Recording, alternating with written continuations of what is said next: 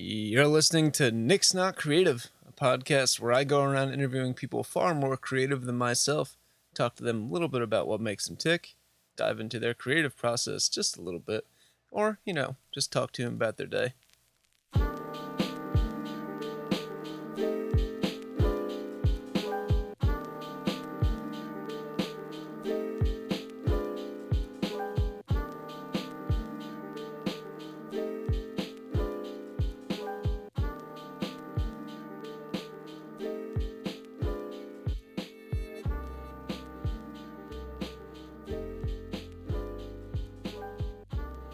Weekend, it's going to suck because it's a lot of driving for not a lot of time. But I can also use the extra time that I've used or that I've got this past week to buy a ticket if they're not stupidly expensive. That's very true.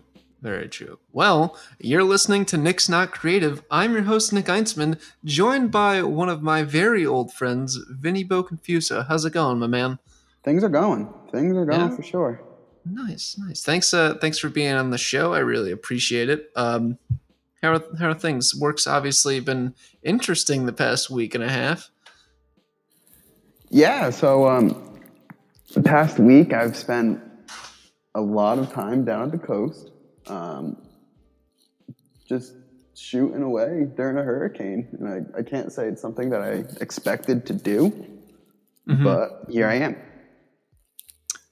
Yeah, I mean, let's let's jump back a couple years. You went to school for photojournalism, correct? Like, yeah, basically I, news newsroom production. I, I went to um, a college in Vermont that put on a daily Monday through Friday half hour newscast, and um, I the way the school is structured is you can choose to go the on scene route or behind the scenes route. So um, obviously, I chose behind the scenes um, because I'm ugly. But yeah, uh, we are we are behind the camera people. so um, I decided to go ahead and do that. I did a little bit of um, photography, and then I did a little bit of um, directing. And I decided when I graduated, I wanted to take the photographer route. Um, so that was back in May of 2016. Took a job in Syracuse, New York didn't like it, left after five months, and found myself down in North Carolina. Now, for the most part, would you say that the topics or the stories that you've been covering haven't been anything to this level per se with covering hurricane florence things of that nature have you had any other stories that were kind of i don't want to say life threatening but were more or less dangerous situations to act, physically be in no, I mean, I was put on standby to go to um, Tennessee when there was the Pigeon Forge fires, mm-hmm. um, but I never got sent to those. So this is kind of my first natural disaster, I guess, if you want to call it that, which it is. It really is. Yeah yeah i mean what is it 30 32 people lost their lives or something like that? Is that what i heard this morning in the uh, the video that you shared with us? Yeah it's up it's up over um, 30 people which is That's... which is devastating. The, the first two um, were found or happened while i was actually down there and it was a mom and an infant and a tree fell through their house. Oh, man. yeah that's that's just heartbreaking to hear and I, I think that for people that don't work in media, they don't really understand how much of a, a, toll that takes on people that like yourself that are shooting these videos, you know, that are down there in the eye of the storm pretty much, you know, not to really pry here, but how do you deal with with covering stories like this or covering tragedy per se? Um well, for for one I drink. Um, but that's obviously not the most accepted the accepted way to handle it. So I'm, I'm gonna I'm gonna take a step away from Florence and my, the first heartbreaking story that I covered was um, was a homicide, and it was a 21 year old, I believe, that shot and killed a four year old accidentally. Um, so the hardest part about journalism is you are then sent to go talk to the family that just lost they're live. Yeah, just lost So- their infant child. Yeah. So when we pulled up to the house, this lady comes out and she was so welcoming. Um, she tells us that she watches us all the time, like so, so welcoming. So we start talking and we find out that this lady that came out was the mother of the child that had passed. And so we start talking, we start talking, and mid interview, it comes out that she that the 21 year old that shot the four year old was actually the four year old's older brother. So this just kind of hit my reporter and I out of the blue. Um, and that's the kind of first one that really stuck with me that I like I carry it around like I remember like that there's people who are so upbeat and willing to talk about tragedy and I just don't know how they do it. So I mean, I, that night, like I went to the gym for like two hours, and I I got off at ten o'clock, so I was at the gym past midnight because like I couldn't get my mind to stop, and I knew if I just laid in bed, like that wouldn't work. Yeah, it would just keep eating you and eating you and eating you. Yeah, and I, you know, like like you're saying, you know, it's it's one of those things that because you are the journalist, you're the one that's going there, and you're pretty for all intents and purposes, you're like the first responder. Yeah, there's social media where the family's posting about it, but you're the one that's kind of bringing it into the community aspect. You know, you're the one that's getting it on the the news the the, the TV that someone at the the coffee shop's watching. You know that it immediately impacts all these other people, um, and you are that storyteller. But uh, it can't it can't. It's not all homicides and and unfortunately natural disasters. What would you say? Is your your day to day like? What is for the people that don't really understand? There is someone behind the camera. What do you do on the the regular nine to five, even though you're not working a, a nine to five schedule? Yeah, I, I, my, mine is more like nine thirty to six thirty. Um, yeah, so yeah, so I guess day to day, like I'll, I'll I'll come in and I'll make sure all my gear is up and ready to go, and I get my assignment with the reporter that I'm working with, whatever, and we'll go out and, uh, as you said, like it's different every day. It's not all homicide. Um, it's not all natural disaster. I mean, I- I'll do things like gardening stories.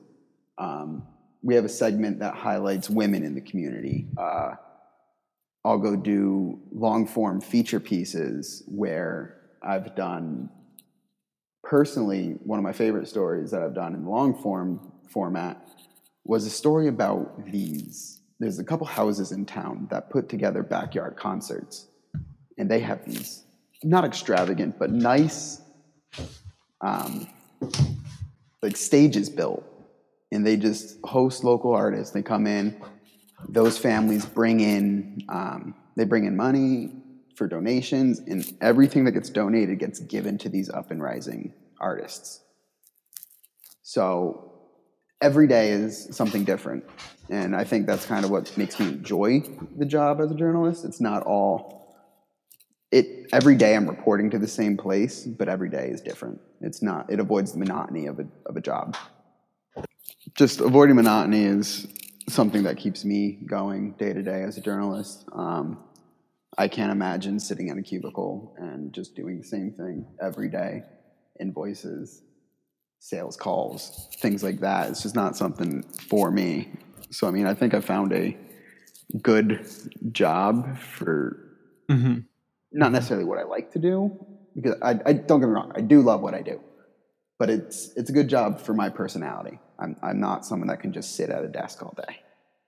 Correct. Yeah, I mean, I'm the the same way. I mean, for for those who don't know, Vinny and I grew up together. Um, what did we meet? at? We were like 11, 12, Something like that. something like that. Yeah, and you know, we're not. You know, I can definitely attest this. Where I think if Vinny was sitting in front of a cubicle or in a cubicle in front of a computer for eight hours a day, I think we would know a very different Vinny Bo Confuso, one that would probably lose his mind. And I think he and I are pretty similar. Or uh, I'm pretty sure that you and I are pretty similar in this aspect, where we need that spontaneity. We need a, a, constant change of what's going on with work, you know, so that way our minds keep active. That way we're we're constantly thinking about, oh, well, how how can I tell this story better, per se. Yeah, and I mean, every day I'm growing. Every day I'm learning something new um, on how to better my craft. um, mm-hmm. and just how to how to conduct interviews and how to just be a better be better at my job. Whereas feel like you the possibilities are endless on how good you can get with a job like this. You can only get so good at doing invoices. You can only get so good at making sales calls. Um, you can only get so good at stocking shelves. Um, but with this, like I, am part of Facebook groups where people share their their craft, and you you pick some things up, you you learn from them, you kind of every day is personal growth. Exactly, exactly. I mean, I think that's something that you went to a technical high school. You went to AIT, correct? Correct. I went to um, the the school gives every every student a laptop, and they focus on information technology and engineering. And I actually got the chance firsthand to work with um, an engineer from NBC Olympics and put together a control room so that the school can start doing student broadcast. And that's kind of what launched me into this career.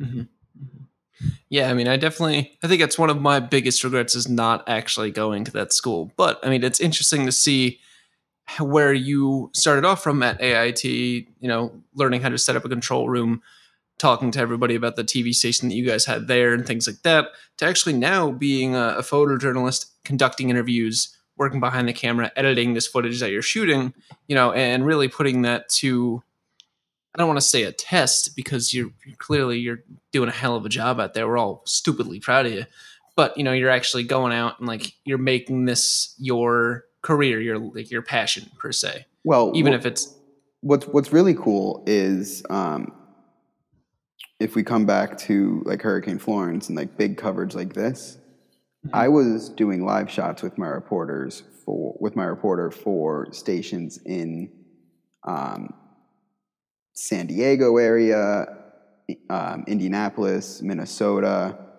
uh, New York um, City pick, station picked up a live shot with us.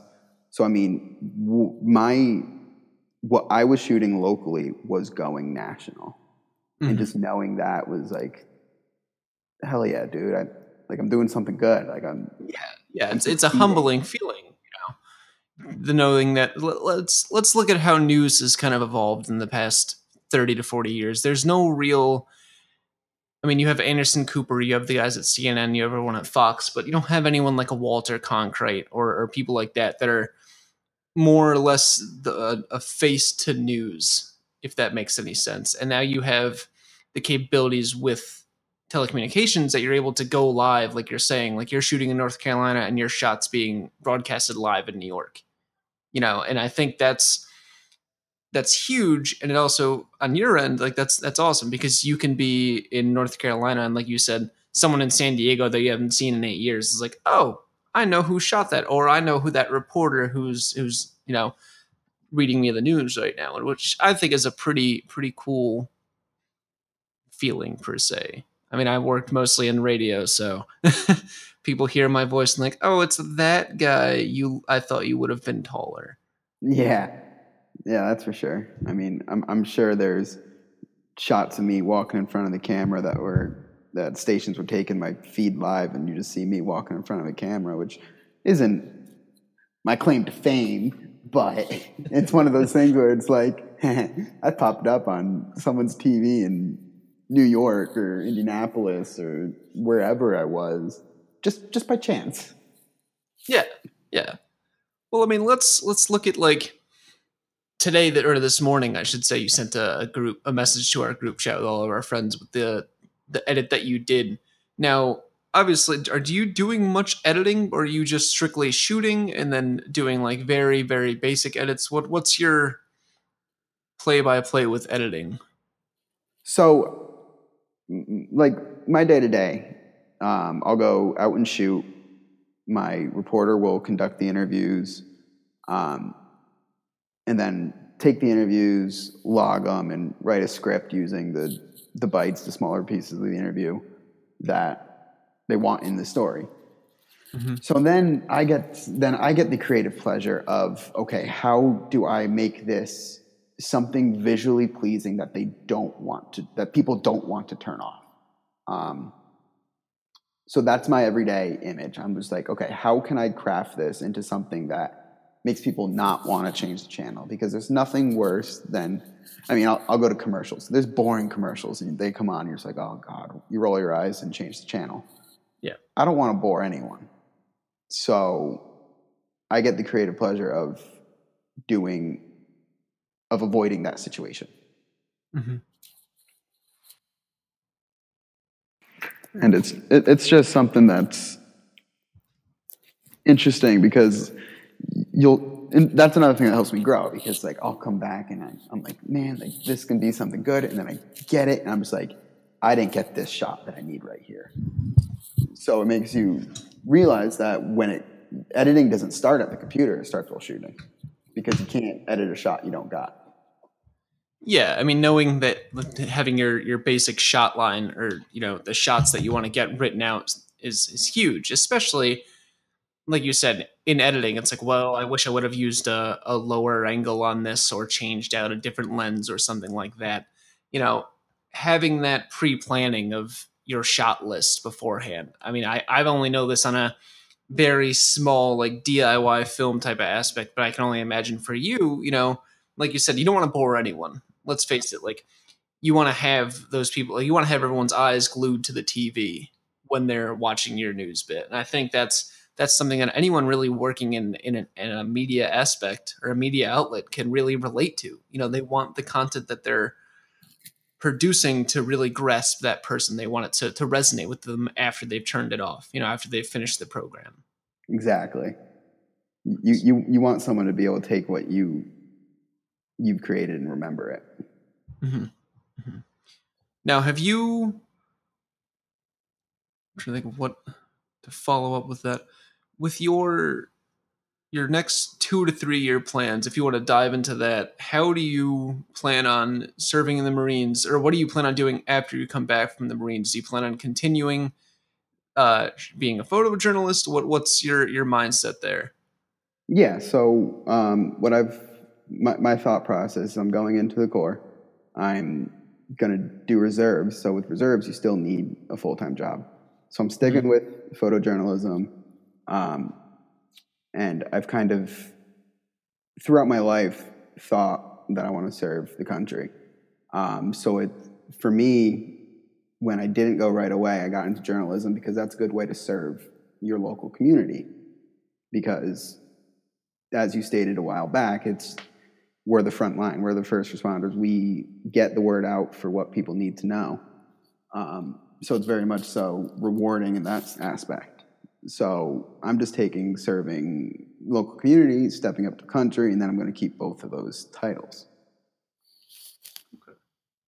Now, has the idea of doing wartime journalism has that ever crossed your mind, or is that something that you're Oh, kind of leaning? It absolutely has has. And if I decided to go full active instead of doing um, reserves, that's something that I would absolutely have thought either that or a combat camera. Very nice.